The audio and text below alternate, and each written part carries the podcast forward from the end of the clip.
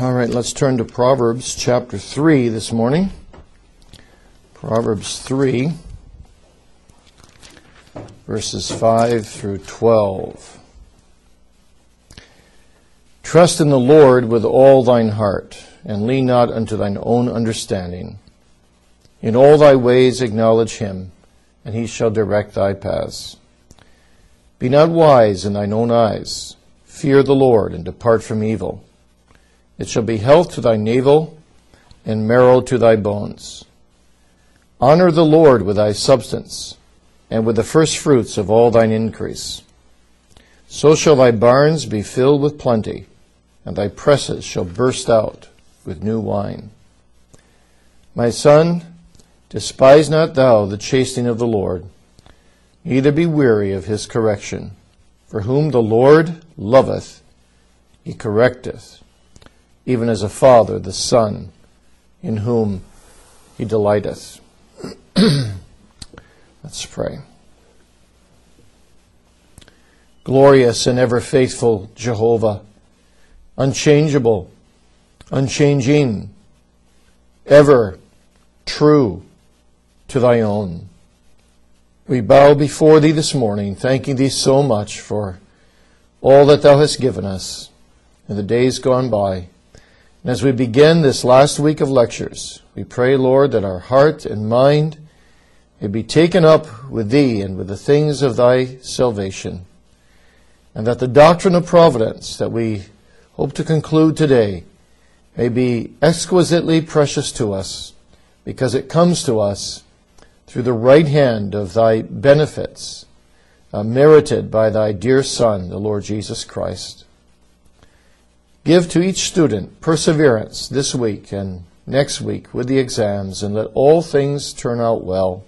Help them to complete their papers, and grant that uh, all the assignments of this semester may be completed within the framework, that they might be helped in these weeks, that thou wouldst give them clear minds and warm hearts, and that their affections may also be moved toward thee. Help them, Lord, to to finish the marathon of another semester, looking unto Jesus, the author and finisher of our faith. We ask all this in Jesus' name. Amen. all right, we're looking at the doctrine of providence, and we have seen something of the um, definition and the mystery of providence and its sovereign uh, control by God, we began to look at the miraculous within providence. We looked at the biblical conception of miracles and God's purposes of miracles. So now I want to say just a few words about scientific problems with miracles and contemporary expectations. Scientists in our day are still coming out of a long period in which their thinking and their philosophy of science has been dominated by what we call positivist deism. It is deism in the sense that it regards this world as a self contained system into which God doesn't break in. And it is positivist in its conviction that the account of reality given by natural science is definitive. In other words, this is the ultimate account of reality. So the deistic positivists worldview thinks that if there is a God who sets things going, well, that's uh, that's a that's all right, but he's really out of things now. Things are run by scientific principles now.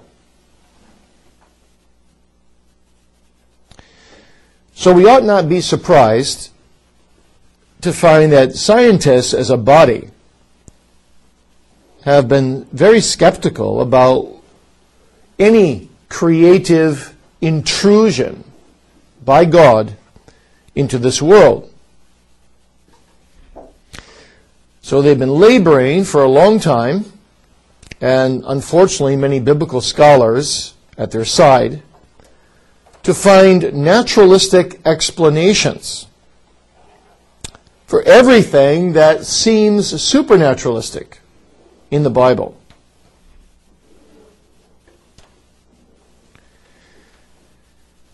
On the other hand, there are Christians today who believe strongly in miracles, and they, for a long time, have been inclined to maximize the supernaturalistic element in miracle as a way of exposing the skepticism of the scientists.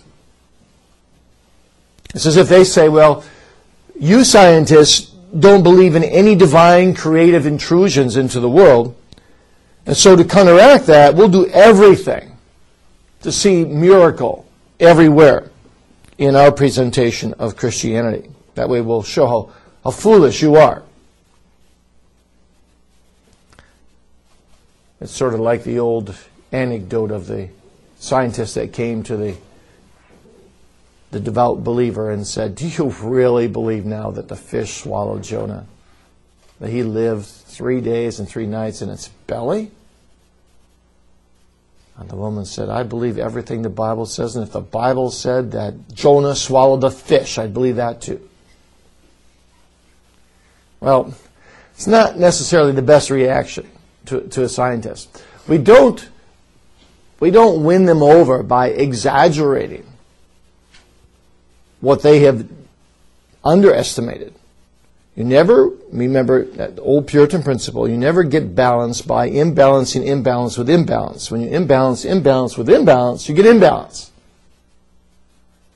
You imbalance imbalance with balance, and gradually it will win the day. And by the way, that's a very important principle in preaching, in congregational life, particularly for beginning ministers, because when you see a problem in the congregation, what are you going to want to do? You say, well, there's not enough emphasis here on blank, so I'll bring that emphasis all right. I'll, I'll bowl them over with it. And what happens is you tilt it the other way, and these people get upset with you um, and, and you end up ruining your ministry because you're not balanced, and they sense it. You know, I mean, politically, our, our, our president is, I think, by all counts and purposes, by the, the, by the left and the right, many people are saying at least, he's, you know, he's taken this thing so far, you know, spending money, for example, that now there's a reaction.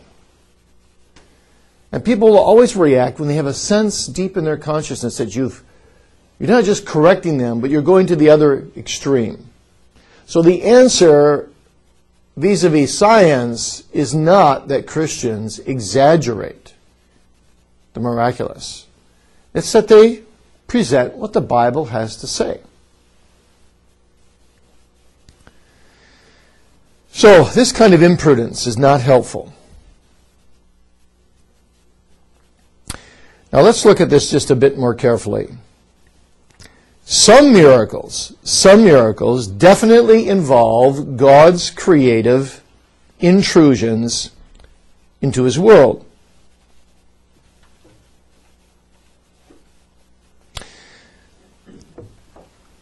Other miracles are more what we could call miracles of timing.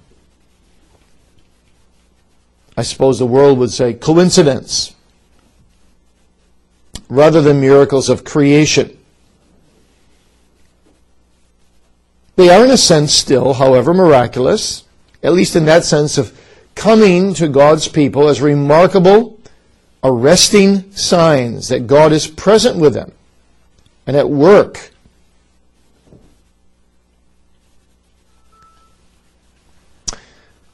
But the event itself may not have anything miraculous in it. The miracle element then just lies in the timing that You say, wow, this happened at the right time. Just, I mean, God had to do this. God was in charge. So we might say there are, there are two kinds of miracles.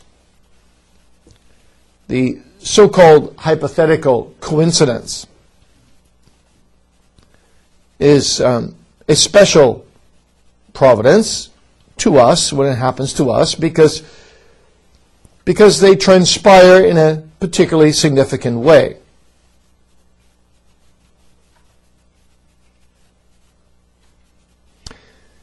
But other miracles are more than special providence. They undoubtedly involve some creative intrusion by God. These are things that consist in, in happenings in various states of affairs which can't be explained in terms of what went before them.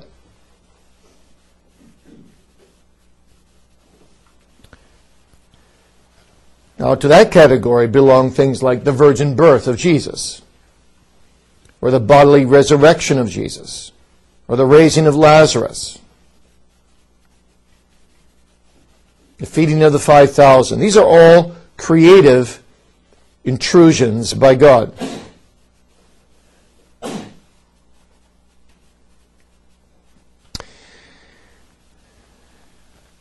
Now, just a footnote on the former kind of miracle, the so called special providences because of timing. Um, when we are young believers, at the beginning of our spiritual pilgrimage, it seems to me, in my own life and in the lives of others I watch, that God often gives us more of these things than later on in our spiritual pilgrimage. And I've thought quite a bit about why that's so. As we gain more experience, these special providences seem to become more scarce. And some people tend to react to that and say, well, I must be backsliding, or I must not be as close to God as I was, or, oh, that it were with me as in days past. But actually, there may be a very simple answer to this. That may be the opposite of all these things. It may be that you are spiritually maturing and God is teaching you to walk by faith and not by sight. And that in the beginning, you needed to walk a bit more by sight because your faith was so weak. So God gave you special occurrences in your life, special timing on things, so you could see His hand more directly. So as to encourage you yes, He's a living God also for you, and that to draw you back to the Scriptures and, and to love Him more and love His Word more.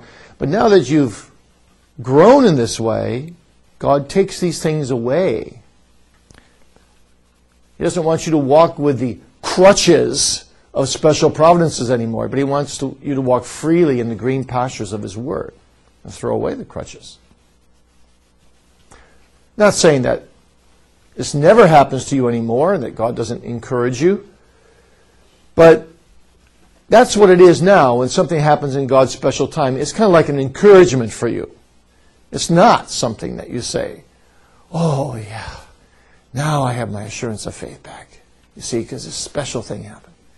But in the beginning, when you were waffling and you were struggling, Every time God gave you something like that, well, your, your faith got a big leap, and then you were down, and then it was up, and then you were down, and now your life is hopefully more steady, more mature, and on the incline toward trusting in God, growing.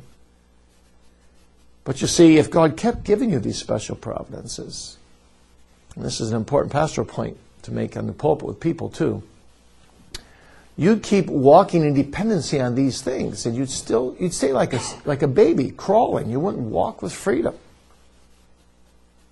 So just a pastoral footnote there to keep in mind when it comes to these providences. It doesn't mean that the more miraculous that we see in our lives the more mature we are or the better off we are or the more impressive our lives are.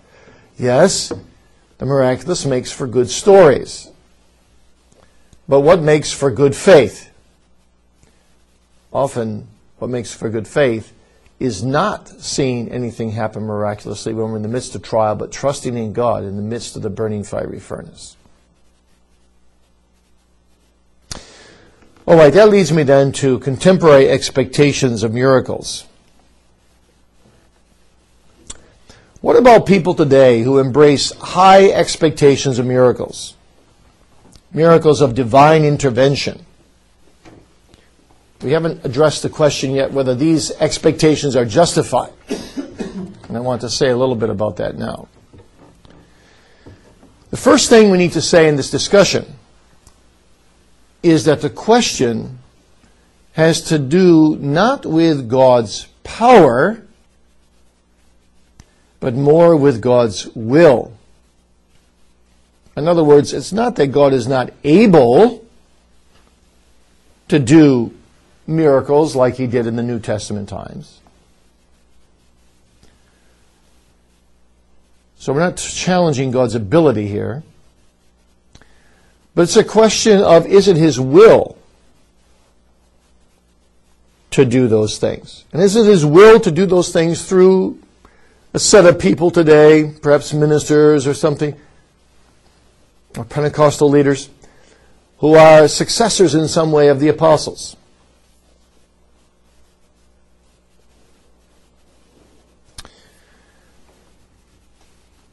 When we address this question, we need to ask ourselves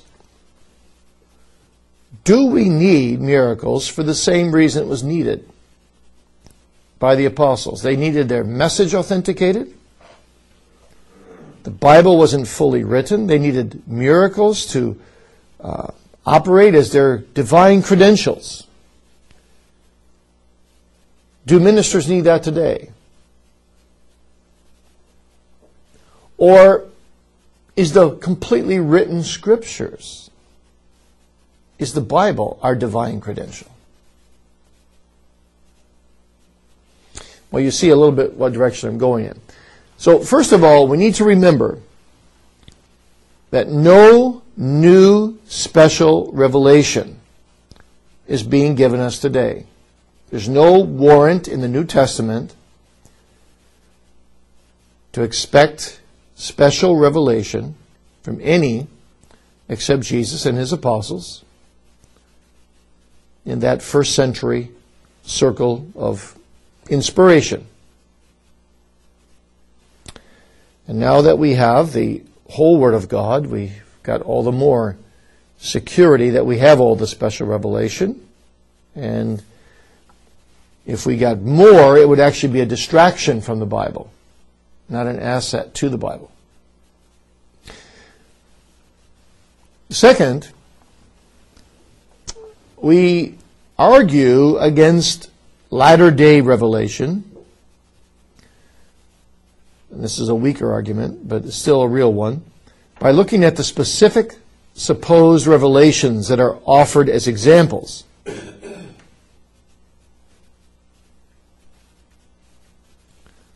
specific supposed revelations offered as examples today. You see, much of what purports to be prophetic revelation among Pentecostal and charismatics, for example,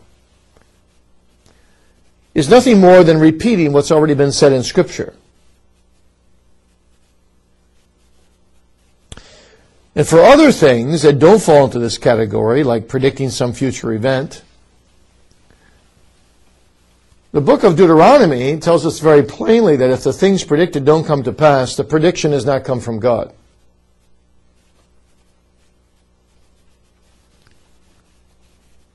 Now, you don't have to be astute.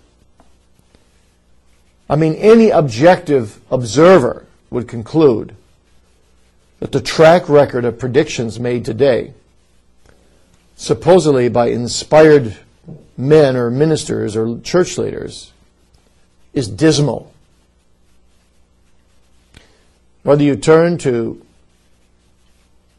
a high powered evangelical or charismatic prophet of sorts, or a Jehovah's Witness, or whatever it might be. This poor track record reinforces that the New Testament itself doesn't warrant us to expect any revelations from outside that New Testament circle of inspiration. The canon is complete until Christ comes again.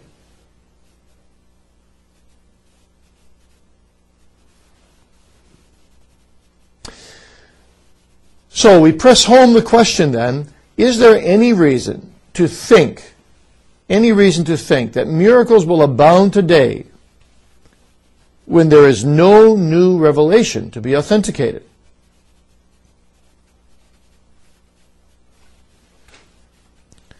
And when miracles are no longer needed to authenticate certain men as the messengers of God.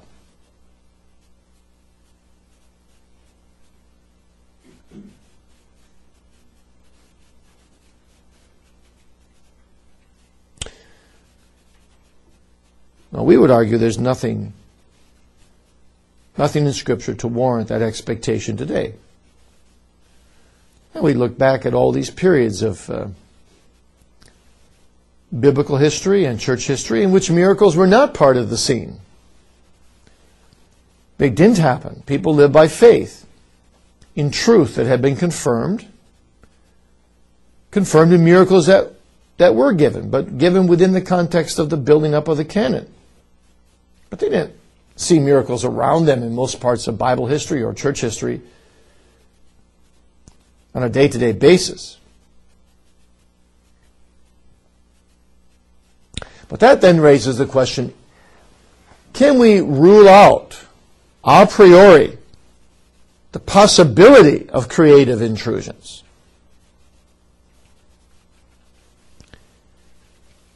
Can God is always a very different question than does God normally? Can God still intervene creatively in situations, uh, in feelings, or in any other way if he really wants to?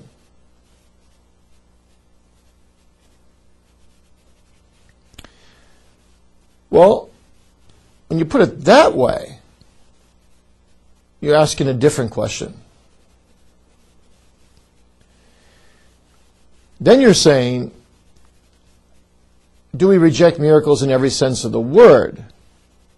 And we don't feel free to do that. In fact, we would say that though we ought not live in expectation of such things, it would be wrong a priori to say that these things cannot happen.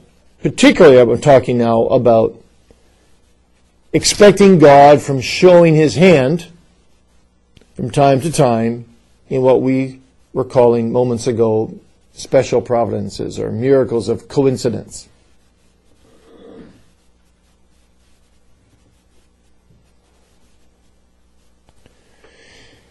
If we would never be expecting miracles of coincidence or special providences, if we never expected God to heal our sick loved ones, if we never expected God to to manifest Himself in some way that would, uh, through His timing and His providence, confirm what He's given us in Scripture and, and show us His reality. If these things never happened, then the Pentecostals could could raise the objection: your faith is not all that it ought to be, and they might have some some some some valid point. As believers, we ought, we ought to expect indications that God will manifest from time to time that He is with us. After all, that is the biblical picture of the saints of the Scriptures. There's nothing in Scripture that says this, this has ceased. So we make a distinction here between God's providential miracles of special timing or, or um, doing, doing wonders such as uh, healing someone who the doctors have said there's not much chance should be healed. And we distinguish that from this creative, intrusive action of God.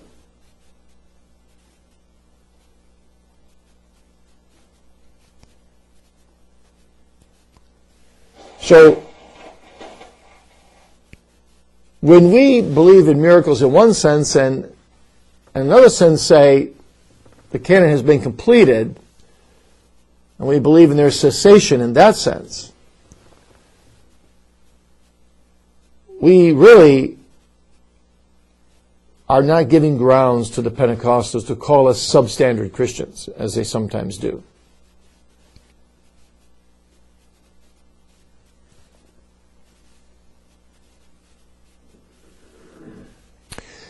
Now, that doesn't mean to say, even with the creative intrusions, that we're going to go down positionally and say that God can't do them. But we certainly are not to live by them. The purpose of miracles, when given, the authenticating purpose does indicate that we have no right to expect from God the same sort of plethora of miracles now as was the case in the New Testament times.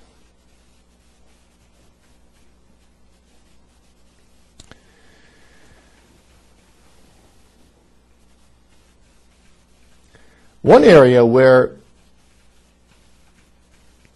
Christianity might look a little bit, bit, bit more like the New Testament time of miracles is, is on the mission field.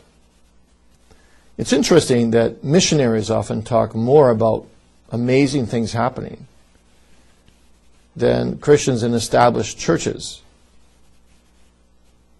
And I think there's a reason for that. I think that pioneer missionary situations among tribes uh, are, are in very situations very similar as to what the apostles were placed in. When they went out into a Hellenistic world, taking the good news of Jesus to people for whom this was absolutely new. You see, in the case of the pioneer missionary, the Bible is not in the language of the tribe yet. So that tribe doesn't have the completed canon.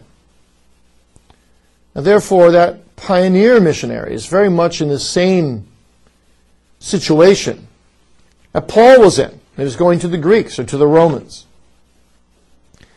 And if God chooses to authenticate his ministry, to give it credibility among the people by performing some, some wonders, calling attention to his own power and his own reality and presence,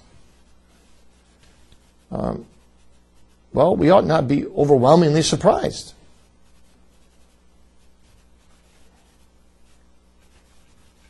But we're not in that kind of situation, are we?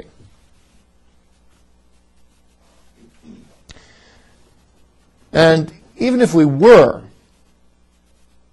I think we need to be careful to base everything on that and to plead with God to perform miracles in order to authenticate the gospel. Um, you've always got to be careful to ask God for various power encounters. We need something more solid, something more enduring, which we have in the scriptures. There are plenty of pioneer missionaries who have gone out into situations where there were no miracles. At least nothing of the nature of which we're, we're talking about. All we're saying right now is that it's not impossible for God to do. So, what is necessary is not the power encounters, but that the Word of God takes root in men's hearts and that lives are changed. And if a pioneer missionary goes out and preaches the Word of God, and this happens, this is the most authenticating of all. Even among the peers and the colleagues within the tribe of the individuals who are saved, when they see the changes in the lifestyle, in the commitment coming from the heart of the converted tribesmen, their converted fellow tribesmen, that is authenticating, even to a higher degree. Now, there's tons and tons more I know on this whole issue of miracles, but I just thought I'd give you a bare bones thumbnail sketch of, uh, of a position on it that I think is reformed. And sometimes um, we reform people can take too simplistic a view of the whole thing. It's not, not terribly simplistic. There are some nuances here. And I hope I've tried to convey them a bit by showing the two different kinds of miracles. All right, I open that for questions. Yes, Marty. Um, two questions. Uh, is it okay to pray for miracles? What do you think? I think so. All the time? In special situations, need necessary uh, urgencies. Mm-hmm.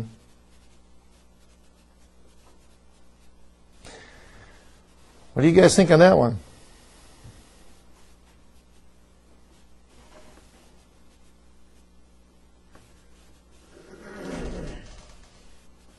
Get you all to get your thinking cap on here. How many of you think it's you, you can pray for miracles or you should? How many of you think you should not? How many of you don't know? yes, okay. Um, Scott and then and then Rob.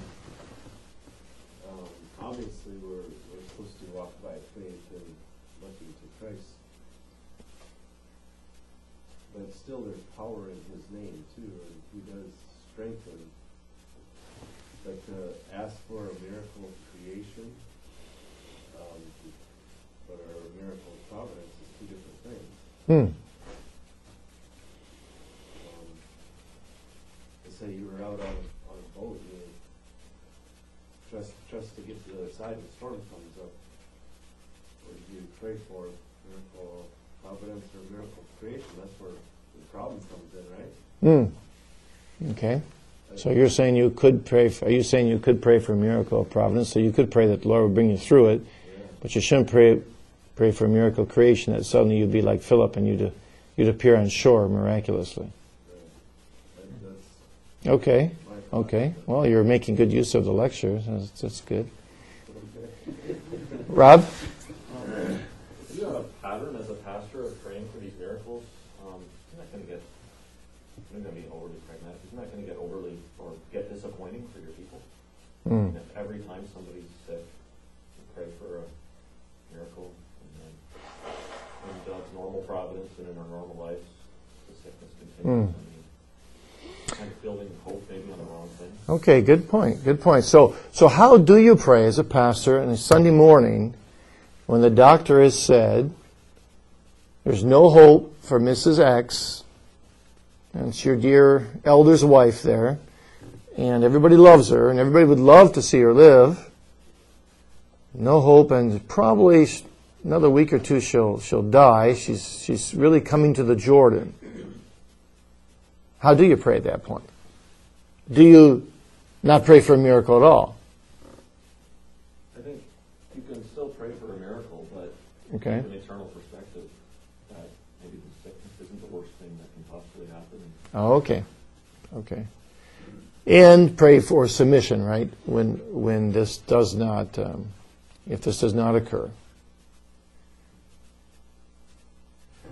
Um, I just keep going back to the, the Lord's Prayer and how we need to pray for God's will to be done. Hmm. Um, I think that's the most important thing we can pray for a miracle that He would work in um, in a miraculous manner, but we want His will to Mhm. be done. Mm. And that should be our heart attitude, whatever that will may be. Mm-hmm. Mm-hmm. Good point. Good point. What about if you're in a real pinch and you don't know which way to go? Is it right to set out some kind of Gideon's fleece and say, Lord, if it goes this way, then I'll go that way. If it doesn't go this way, I'll go that way? Is that always wrong?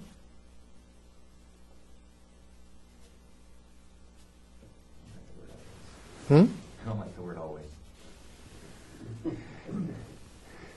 think it is. Okay. I think God has given us His revelation in His Word. We can, we principles and decision making from that. Mm. To, to ask for extra biblical revelation. And, um, we could go off on very long hmm uh, Is there a difference between asking, Lord, please make thy will known in this situation so I know how to follow thee? I think we'd all agree that's okay, right? The difference between that and saying, setting conditions for God. Lord, if this happens, then I will know thy will. See, the danger there is, is not only the extra biblical revelation. The danger there is you're trying to force God's hand. Right? And that's a problem. And again, maybe in the beginning, when we weren't very solid in our Christian life and we did this out of ignorance, maybe God suffered it. I know in the beginning it happened to me a few times. I, I, I laid out a couple Gideon fleeces at the beginning and didn't know. I didn't know this was not the, th- the way to go. And God did answer a couple times. I really believe that God answered. I believe that God suffered suffered me in my ignorance. And shored up and solidified my own faith through it in some way. But when I continued to persist in that method, thinking that was the method, then God began to take away those fleeces by not giving answers and began to wean me away from that. Until I saw this is not the way to know the will of God. And I, I, bet there's other men in this room that had similar experiences. Yeah, Seth. One of the most perplexing books I ever read was, was the Scots Worthies. Because you read the accounts of some of those early reformers and they, they seem to rely a lot on such instances. What, would you put that as kind of in the same category as early missionary activity or histography, anecdotal? Yeah, that's a very good question. There, there are in certain books, um, yeah, a lot of this type of thing. It's a combination, I think. You know, obviously, I don't know. Only God knows all the details, but certainly some of it is hagiographical. Some of it is over the top, and and in some of these books and stories have been told and retold, and they get more and more miraculous as they go along. Secondly, you do have situations of extreme urgent need that God can can give special um, encouragements or special providences of, of, of so-called coincidences or whatever. Um, and then there are these things that you just you just simply can't explain. Um, well, how do you explain someone getting an urge to go on his horse and let the horse go whatever direction it wants to go, and he stops at a ho- the horse stops at a home, and the guy has a, a, pack of meat in his um, saddle because he feels this urge and he has to give it to some poor person who's dying in the midst of the storm, and horse stops at the front of the house and he gets out and and uh, well knocks on the door and the family is starving to death and or whatever. I don't know. I'm just making up a story right now that but there are a number of these things that have actually happened in history. Well, we just can't poo poo all those things. And we can't de supernaturalize them all. But at the same time, this isn't the normal way to live for a Christian, 21st century North America. This isn't the norm. And it can be a, a providence of, um, of so called coincidence that God um, puts an urging in someone to do something that we can't, we can't deny that that never happens. So yeah, I, I agree with the brother over here that you, the word always is a very strong word in this situation. At the same time, when you don't maintain that this is the norm that God doesn't do these things, um, that helps you protect protects you from idolizing these things, certainly. But at the same time, we leave ourselves vulnerable to the charge of that we're allowing extra supernatural revelation, and that's why I think we need this kind of distinction in the miracles to, to keep away that charge. Anyway, hope you have some things to think about. Uh, th- these are not easy questions. Uh, be careful how you bring these questions on the pulpit. Um, I once preached a sermon on Romans 8 13, I think it is, or 14. As many as have the Spirit of God are led by the Spirit of God. And I talked about different ways the Spirit leads us through the Word and also through sometimes uh, through um, impulses within us. And, and uh, that even though that was rare, that He could do that. And, well, I, I got some feedback on that sermon. Um, some people loved it and some people hated it. But I think we need to distinguish here between the norm, the normal way to live, and what God can do in extraordinary situations. I do think that there can be times where God simply does not let a person do a certain thing.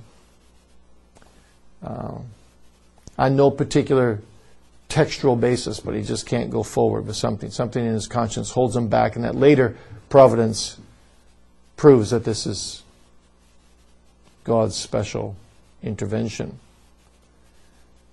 I was talking with a lady in the airport just a few weeks ago, and she had nine, or maybe a few months ago now, she had nine workers under her, and then she, um, God was dealing with her soul.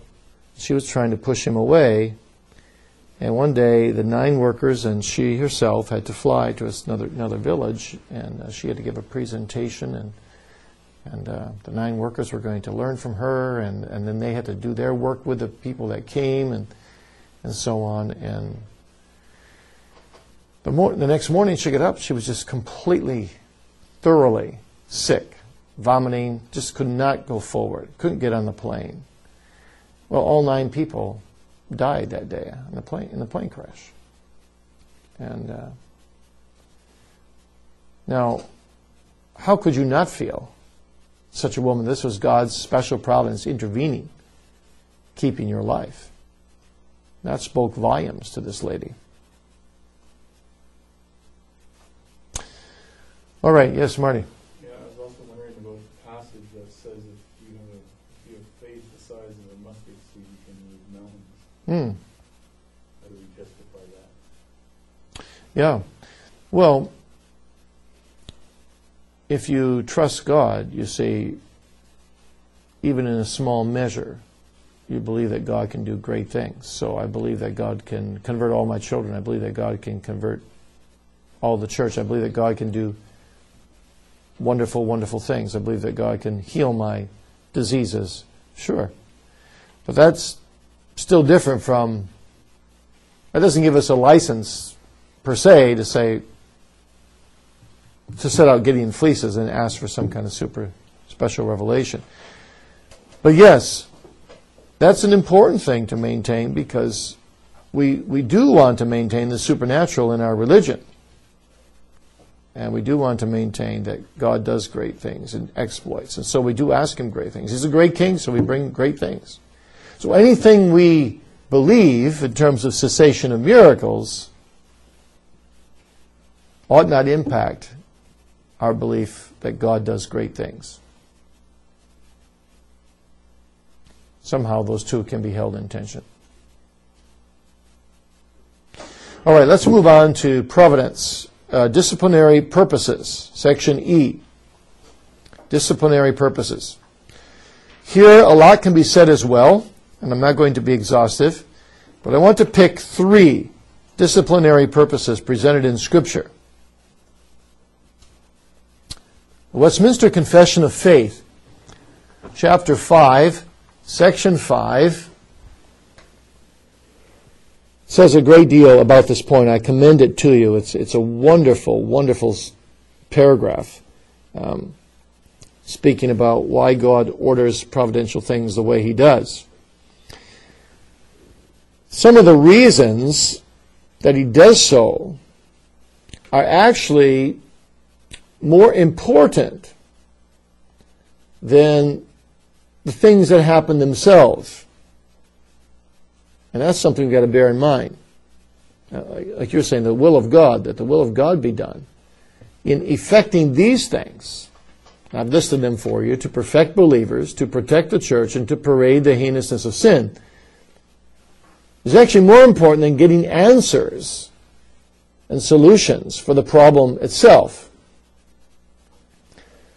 So this is something we need to remember. We can't understand why in the world is God doing this? I don't understand. Please, Lord, take this away.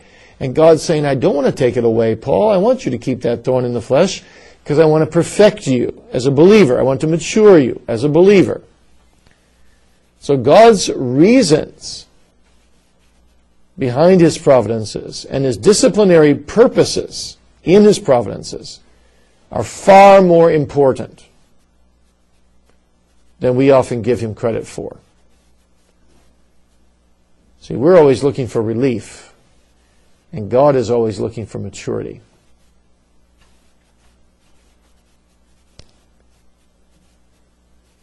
Yesterday, I had a conversation with someone who was disappointed about some of my advice. But I said to that person, really, it's God who's been disappointing you in His providence in these situations because they haven't prospered. And God is maturing you and teaching you things about life. Things aren't always going to go your way. You're a young man yet. And you've got a lot to learn. But this is one thing God's teaching you. You need Him. You need Him far more than you realize. And so maybe this is one reason why this isn't working and that isn't working and the other problem is coming. To throw you in dependency on God. You see, we want to use providence to, to have everything go our way, but really deep, deep, deep down, our human nature wants all that so that we can be God. And God says, No, no, no.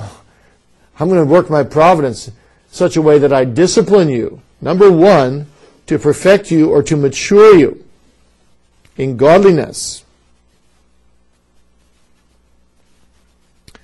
Westminster Confession, chapter 5, puts it this way The most wise, righteous, and gracious God does oftentimes leave for a season his own children to manifold trials and the corruptions of their own hearts to chastise them for their former sins or discover unto them the hidden strength of corruption and deceitfulness of their hearts that they may be humbled to raise them to a more close and constant dependence for their support upon himself and to make them more watchful against all future occasions of sin and for sundry other, that is, many other, just and holy ends.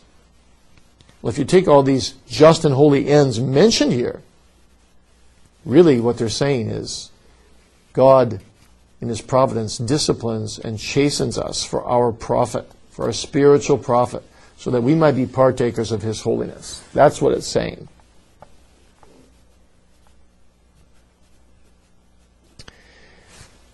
And so here's the point, and this is a very important pastoral point for your congregation as well.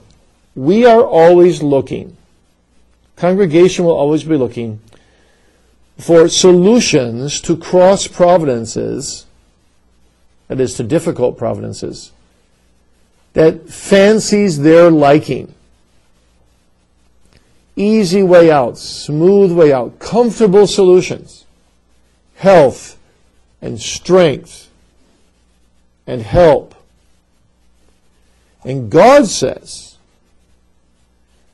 I'm not looking so much for external solutions. I'm looking for internal maturity. And whatever it takes, I'll make you more like me. I'll make you more godly. And hence sometimes the sickness doesn't get taken away. And the problems don't get removed. Because he chastens us like a father. Secondly, to protect the church. To protect the church. God orders a providential course of things to protect the church from destruction.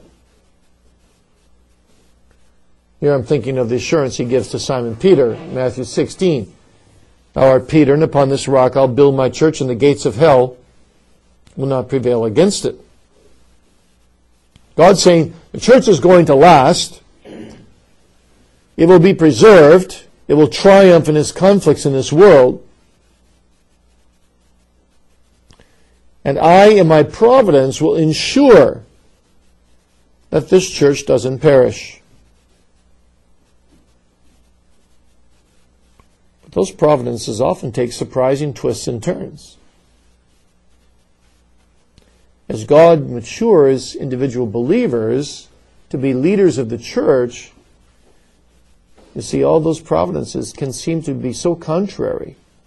But actually, God's whole purpose is to make mature men and women, to be stalwart sons and daughters of the church of Jesus Christ. Like A.W. Tozer said, God will not use a man greatly till he's broken him deeply. That's not a, always a, perhaps 100% the case, but that's a, a general principle. And so, God's providence in your life or God's providence in my life, um, uh, I'm a real living testimony of that. I mean, God broke me very deeply.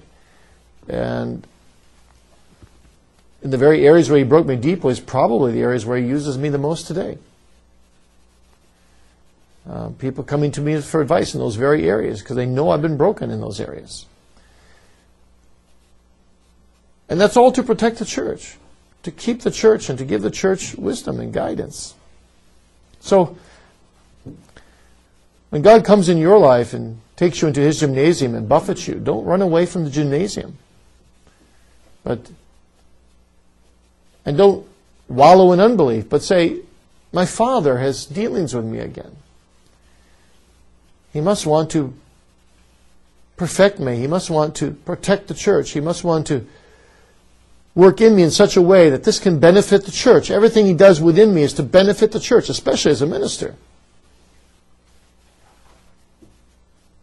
That's why the old Puritans used to say, I know it's, it sounds kind of scary, but they used to say that ministers will probably have more trials than other people in life because they have to be able to understand all the various conditions of the flock to identify with them. Third, to parade the heinousness of sin. God wants to paint sin in all its ugliness and guilt. And one of the principles that you see working its way through Scripture is that God wants people to see the very nature of things. He lets the badness of evil come out in His providence so people see what a what an ugly guilt it is.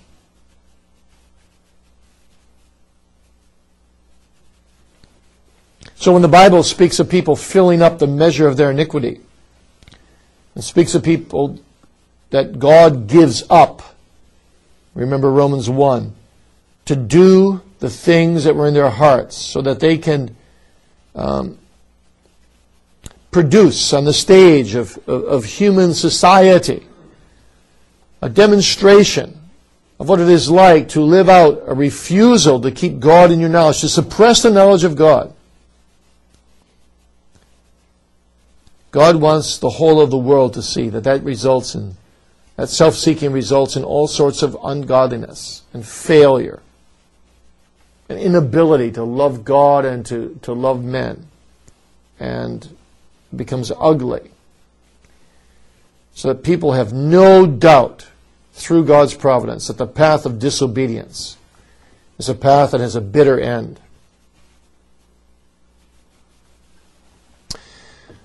Now that doesn't mean, that doesn't mean that God always destroys people who give themselves up to that life. Sometimes He does. We talked about that last Sunday. God killed the first son of Judah, Ur, and then killed the second son, Onan, just murdered them, as it were, because they were living wicked lives. But that's, that's not always the case. Sometimes God just lets them live on and lets the ugliness of their sin be displayed to everyone. It wasn't, oh, maybe last week, I think. Yeah, last week.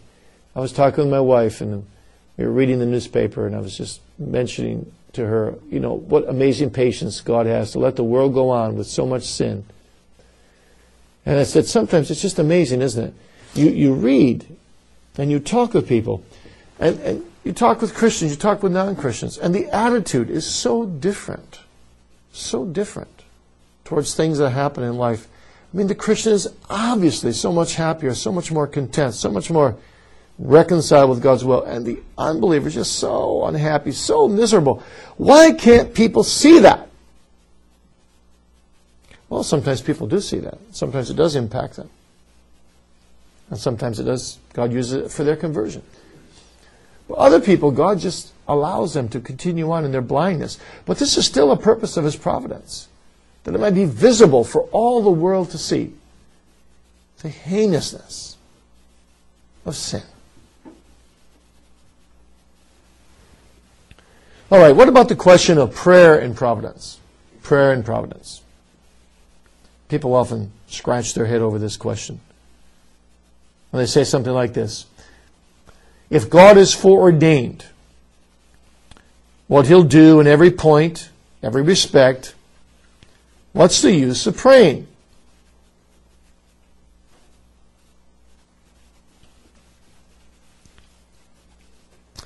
And that gets compounded through, through simple questions, simple situations. Say your, say your daughter is going to have an outdoor wedding next week. And you'll be praying for good weather, of course. On the other hand, your farming friend may look at his dry soil. And being a Christian, he's praying for rain a mile away the very same week. And you look at this situation and you say, what a strange situation. What an absurd situation this is. How can God answer both sets of prayers? I mean, is God going to come down and drop rain on the farmer's field and a mile away give you sunshine for your daughter's wedding? Well, the answer to this, all these sorts of things, and this is just one example, is that God has planned that we should pray within the parameters of Scripture. Within the parameters of Scripture, for the things which He has shown us is His will to give us.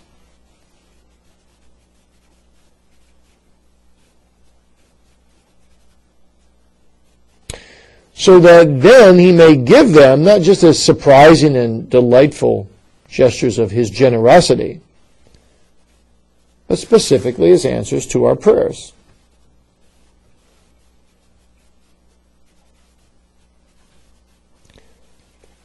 You see, God is concerned about enriching and deepening our relationship to Him. A relationship that is not only a matter of faith and hope, but also of love. And there's nothing that so increases love as well as joy as to be given a present by someone who loves you.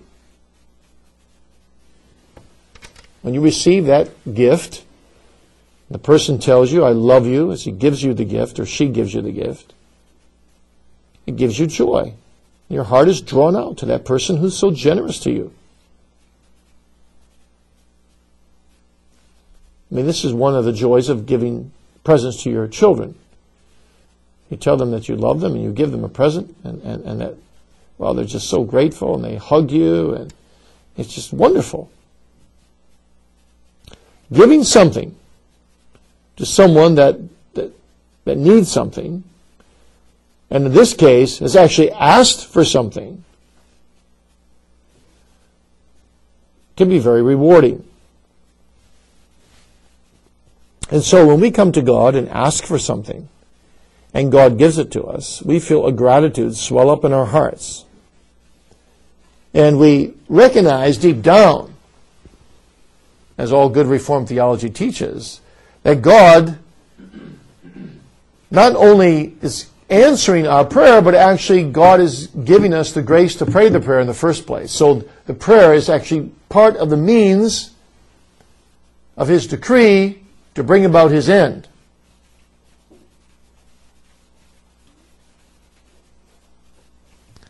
But that doesn't mean that prayer is not important. It's part of the important process of the fulfillment of God's answering providence. You know, I've used this example quite a bit from the pulpit. People always smile when I do. And uh, I know when they do smile, I know that they recognize exactly what it's like, at least those people that have children. You know, your wife comes to you. I don't have this so much anymore because my kids are older, but in the early years, Mary would come to me and say, you know, it's your birthday next week and the children want to get you a present. So I slip her some money. She slips some money to the kids. The kids go out, get me a present. Actually, my wife probably helps them do that too. Then they come back, they wrap it, and they give it to me. That's all part of the process. And it multiplies love on all sides. They, they, they feel love in giving it to me. I feel love in receiving it. I don't break it down and say, you know, this is really my money to begin with anyway, you guys. You know, I'm not really appreciative of this because this is, this is my money. That would be dreadful. And you know, God doesn't do that to us either, does He? When we come with prayers, He's not saying, oh, I gave you that prayer anyway. No. He gives us the prayer and He delights, because we're His children. He delights to hear us pray the very prayer He moves us to pray. And we give back to Him the praise and the honor and the glory, and He, he just delights in it. Because He delights in relationship, in love. So prayer is a means to build relationship. It's one half, one way of the communication street. You know, my, my dad used to always say to us as, as boys, can't have a relationship without two-way communication. I must have heard it a hundred times. Can't have a relationship without two-way communication.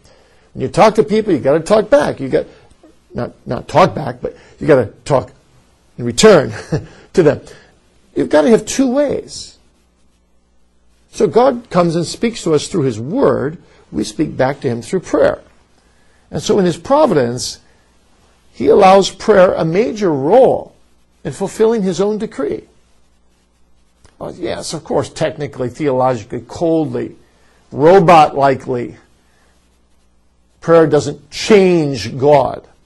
Nothing changes God. He's unchangeable. But prayer is part of the means God uses to bring about what He's determined to bring about. So prayer and providence are just like that. They're interwoven. They're enwrapped. And any number of scriptures will confirm that for you. Jesus said, Ask and you shall receive.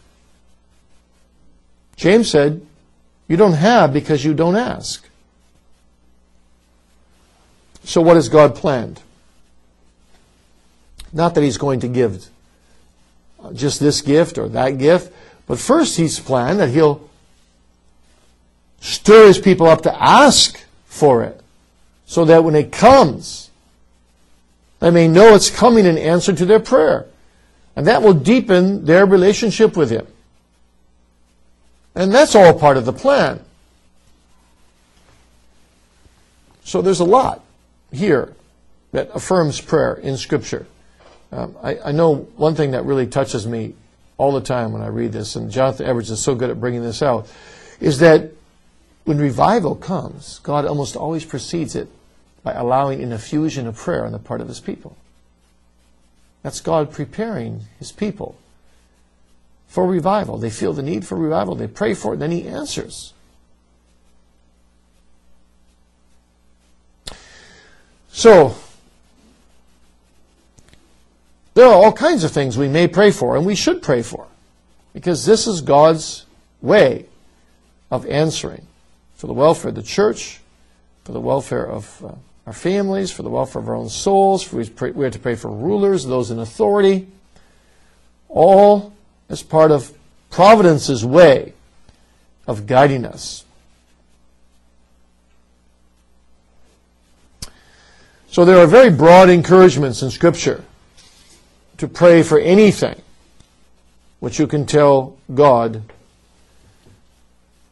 will somehow serve for His glory, somehow serve that His will may be done.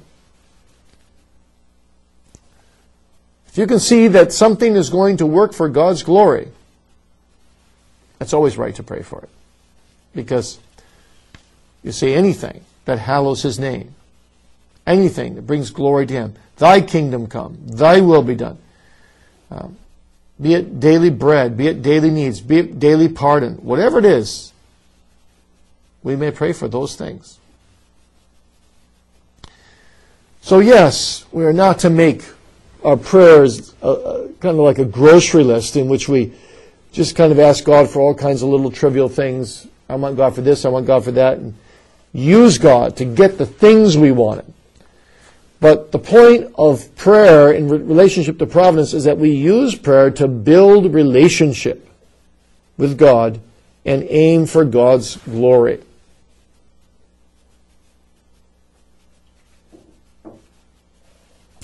So, as was pointed out already by one of you, the best way we can do that is by saying in every situation, Hallowed be thy name in this situation, thy will be done in this situation.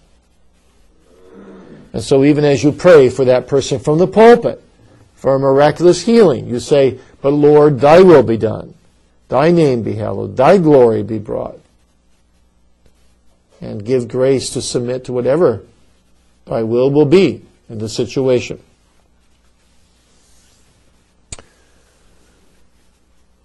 All right, any questions on that? Well, let's look then briefly at the moral character of providence, part G on the outline, and the suffering of the righteous. The moral character of providence and the suffering of the righteous. God's providence must be more for it manifests his holy will.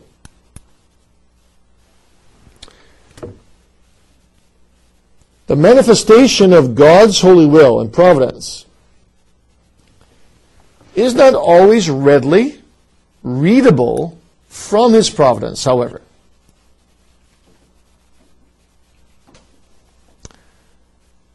That's part of the mystery. There are many things that take place in God's providential governing of this world that leave us wondering. They seem to be riddles. They seem to create tension in our understanding of providence. Does if God really loves us, why is this happening? When we look at circumstances of providence, many, many times we won't understand if we don't look beyond the circumstances. You remember how William Cowper writes about the providence of God, probably drawing on Psalm 77, verse 19. He said, God plants his footsteps in the sea. It's interesting how cheerfully we sing that. Isn't it a great thing? God plants his footsteps in the sea. But Cowper is really saying to us that's just a problem for us. When you go looking for footsteps in the sea, you can't see them. Feet have been there, as it were. You've seen Jesus walking on the water, but you don't know where his footsteps are planted. The very language, you see, indicates the perplexity of providence. We're not able to detect where God is going with this. And so we need to work on this from the inside out, not from the outside in. Now, this question, uh, theologically, becomes this very classic riddle. Why do the covenant people of God, why do the righteous suffer? Now, that's not quite the same question as why is it that bad things happen to good people? Because radically, the Bible tells us there are no good people. But why do the righteous suffer? That's the quintessential, providential problem.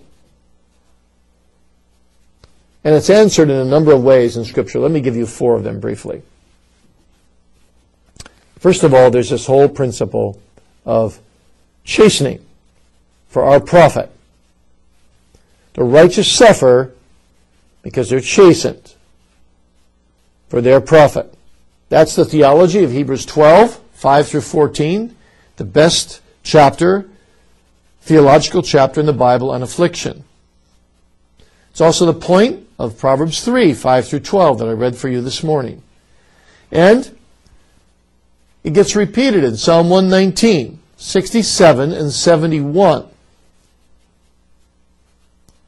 In all these places, we're, and many more, we're told that chastening is a functional, character building part of God's program.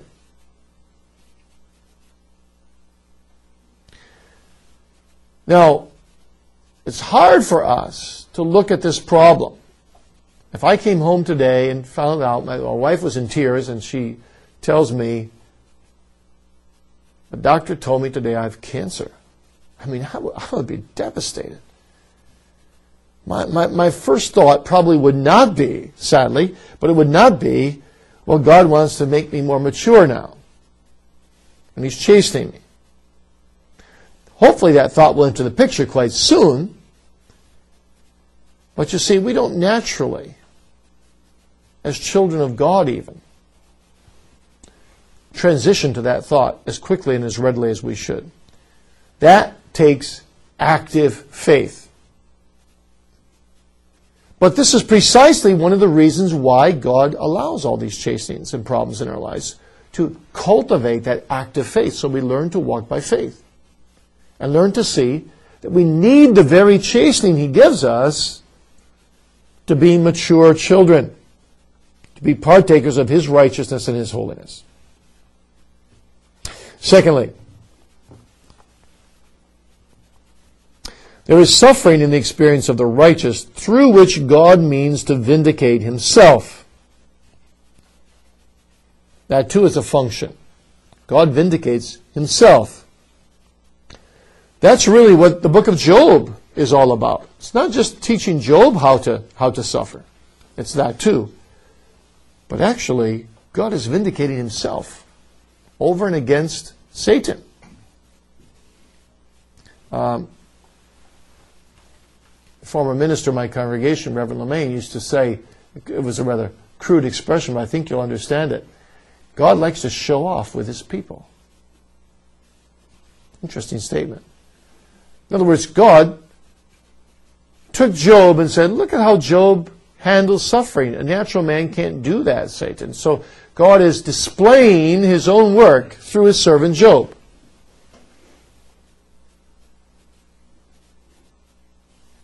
Number three, suffering of the righteous functions to teach us to think eschatologically. Eschatologically. This was what Asaph learned in Psalm 73. You know what Asaph's problem was? You remember that? The righteous are suffering, and the ungodly seem to have no trouble. This grieved him. And he was murmuring and complaining. Verily, I've cleansed my hands in vain. Is it in vain to serve God? And he goes on and on for 14 verses. It's, it's really a rather depressing chapter to read.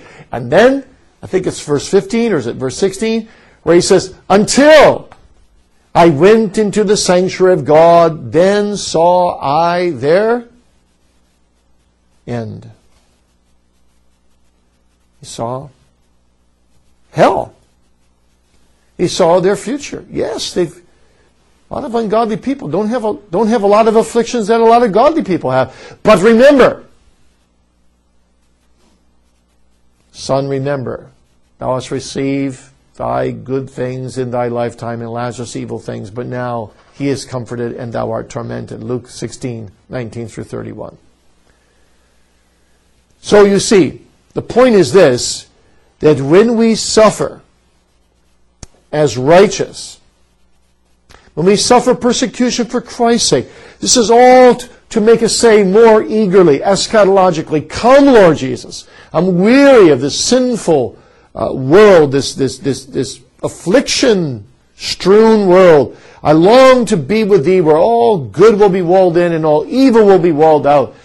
And affliction will be done away. There'll be no more tears and I, I will enjoy thy fellowship forever.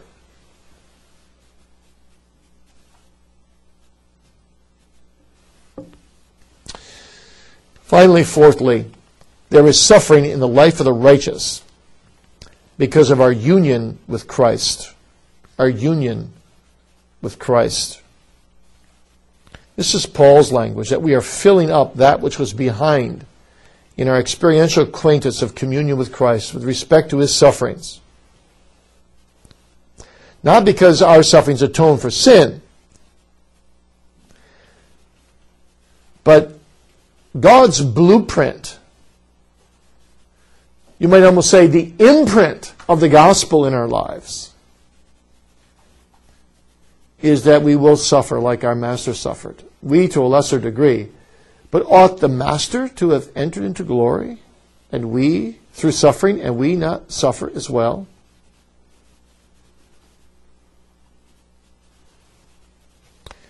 This is the pattern of the Christian life. We enter into life through death. We wear the crown through the cross. The meek inherit the earth. The mourners are comforted. The poor in spirit receive the kingdom. Calvin says it so beautifully. From the beginning, God has so constituted the church that death is the way to life and the cross the way to victory. Well, let's then have some concluding comments, and maybe we have a few minutes for questions, and then uh, Thursday we will look at the doctrine of the angels and the devils. Terms of conclusions, let me give you some practical benefits, and I've outlined them here in terms of the Heidelberg Catechism language, patience in adversity, thankfulness and prosperity, and a firm trust for the future. I believe it's one of the best, best and most famous answers of the Catechism. First of all, then, patience in adversity. This patience referred to is the patience of resignation. Joyful resignation to the will of God trusting in His Word, in His Spirit, in His fatherhood. Many are the afflictions of the righteous. Many are the afflictions of the righteous. Psalm 34, 19. But Jesus says, Though in the world you have tribulation, be of good cheer. Have overcome the world. So He will give us, through His promises, what we need to rest in His will and to resign ourselves, to submit ourselves to the will of God. Now, what does that involve? Well, I like to say it this way. I think it involves four things. First of all, when you submit to God, you acknowledge. Very first thing is you acknowledge the Lord. You say, when affliction comes, it is the Lord. It is the Lord. If you don't say that, then God can't relate to you in this affliction. And you can't relate to Him. There's a disconnect. It's like Larry King said. Um, the day after 9 11, he got four ministers together, or, or, three ministers and a rabbi, and said, Where was God in all of this? And three of them said God was nowhere. John MacArthur said, God has everything to do with this. You have to begin with this. If God isn't in your afflictions, He's an impotent God. So that's the first step. You acknowledge it's the Lord. Secondly, you justify the Lord. You say it is right. You say, God never gives me what I deserve, no matter how bad it is. If I went home today, I use the example, my wife had cancer, I'd have to justify the Lord and say, I'm a sinner. I deserve even worse. I deserve that she would, I'd find her dead. I deserve that I would die. So, like that woman said to me on the elevator, my mama always taught me anything above ground, tis the mercy of the Lord. See, that's, that's the point. If you learn that, if you learn the heinousness of your own sin, and that you deserve nothing but death and hell, well, the end result is that you justify God. You say not only is it the Lord, but you say it is right. So first you say it is the Lord, then you say it is right. The third step is you approve of God. That goes deeper yet, isn't it? You say it is well. Job could say that when his children, at least at the beginning, when his children were taken away, all ten of them. You know, you'd think he'd say, Lord, couldn't I at least have one?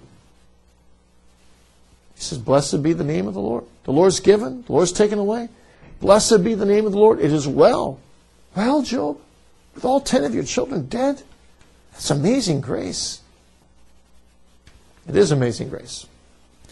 But that's what, when God applies His providence, this, these are the steps of submission that He can work in our lives. And these are beautiful things, actually. And the fourth is to cling to the Lord. There we say, though he comes out against me as my greatest enemy, so it seems, I will cling to him as my greatest friend. I mentioned recently um, in a sermon these steps of submission. And uh, I mentioned on this step four of, of being in a park in London where there was a lady who had an instrument. She had a ball on the end of this instrument. And she'd take this thing and, and she'd release it with her thumb and she'd wing this ball at her dog. And I don't know how she did it, but every time she hit this dog, BAM! That ball would hit him so hard, I thought the dog would get angry. No, the dog just picked up the ball and brought it right back to her. And she'd go through it again. Whack! The dog would bring it right back to her.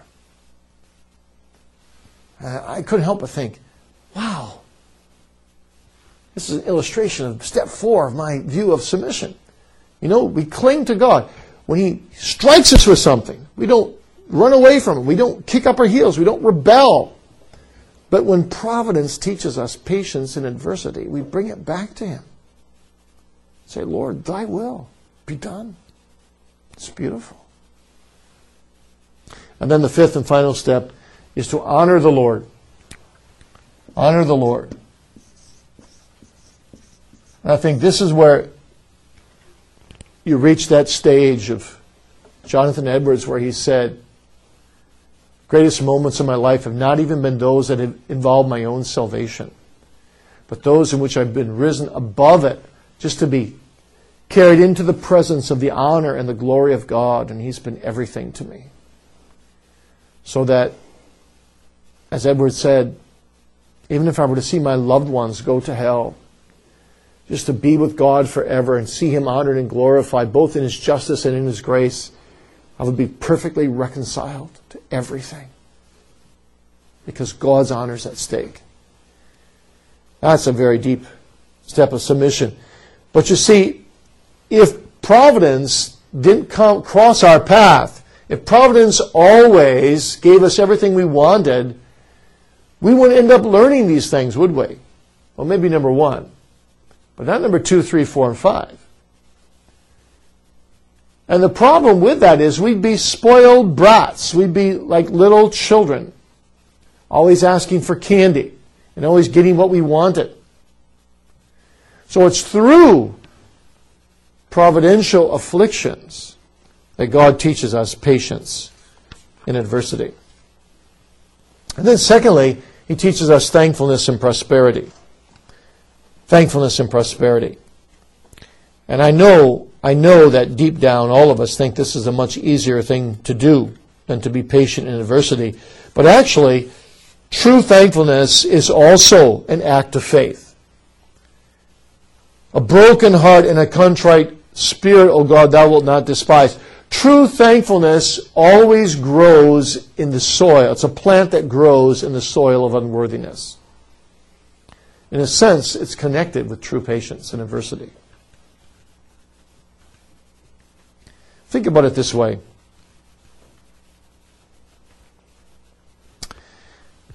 If I were to give Metalius $100 right now, and he were to say to me, Well, I earned it because I worked for you for 20 hours. In fact, you're only paying me $5 an hour. And he were even to grumble, he would not be thankful. If I gave him $100 and he were to say to me, You know, I didn't really do anything to earn this. I'm really thankful. I'm unworthy to receive this gift. He'd be more thankful. So many times, people, even church people, say, you know, you should stop talking about sin or you should stop talking about our unworthiness. And they don't realize that only when you become unworthy, only then can you be truly thankful. If I thought I was such a great husband, and my wife was deeply honored to have such a wonderful husband. I would be very thankful for my wife. But when I realize how sinful I am, also as a husband, and then I see my wife and how good she is to me, I'm just so thankful for that woman. So it's true in every, every area of relationship, but it's particularly true in my relationship to God. The more unworthy I feel, the more potential I have for thanksgiving. Now, a problem is when people only feel their unworthiness and then can't believe that God loves them in any way, shape, or form. And they wallow in their unworthiness. That's a different problem. Pastorally, you have to deal with that. But what I'm saying is this when we can hold these two things together, where we are totally unworthy, but we believe the promises of God, our thankfulness just soars. And there's no end to it. Just as there's no bottom to our awareness of our wretchedness, so there can be no top end to our thanksgiving. Who am I? And what is my house that thou hast brought me hitherto? Me, a big fat sinner. Oh God, I don't understand thy goodness to me. It's amazing. But if you're not aware of your sin, your thankfulness will always remain shallow. So you see, providence, God uses providence to teach us our sin and then to teach us how to be thankful that He's still so good to us in all that He gives us. And then, thirdly, we trust, we trust firmly in God for the future. We trust not in our faith. We trust not in our obedience. We trust not in anything of us, but we trust in God's providence, God and His providence. The Lord is my light and my salvation. Whom shall I fear? The Lord is the strength of my life. Of whom shall I be afraid? We say, My times are in thy hands, O God.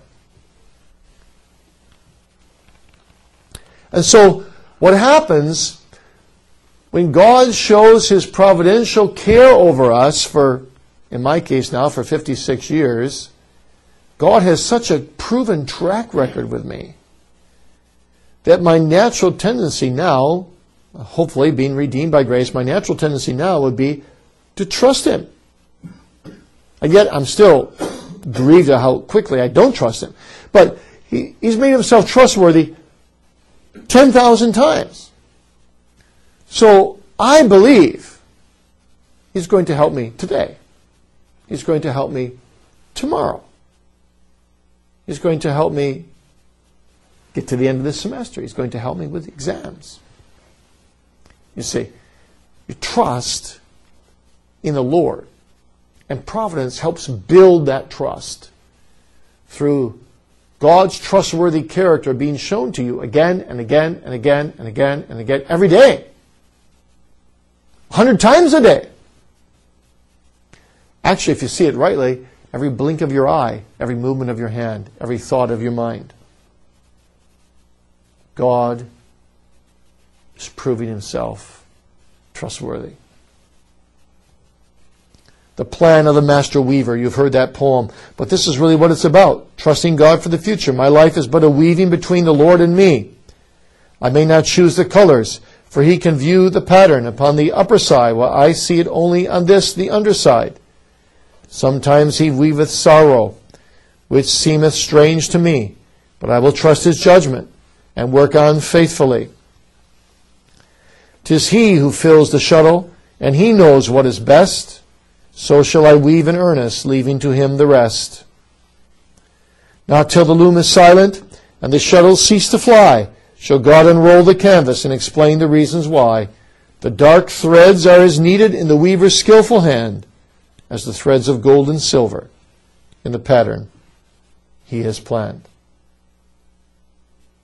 Well, you can see, I think, just from the 10 minutes I gave you of these three conclusions, how rich, how rich this kind of material can be developed from various biblical texts as well, as well as from the Catechism for your people. And uh, a sermon that really unpacks these three thoughts, it will speak volumes to the people of God in your midst.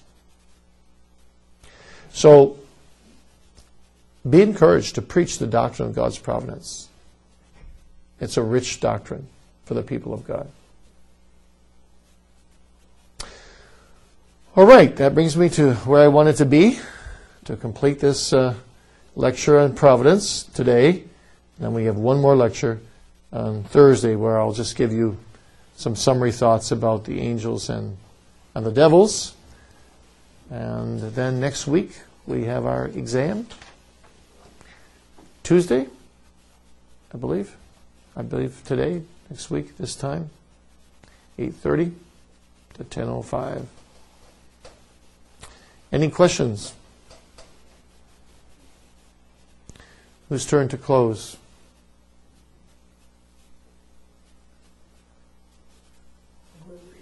Okay.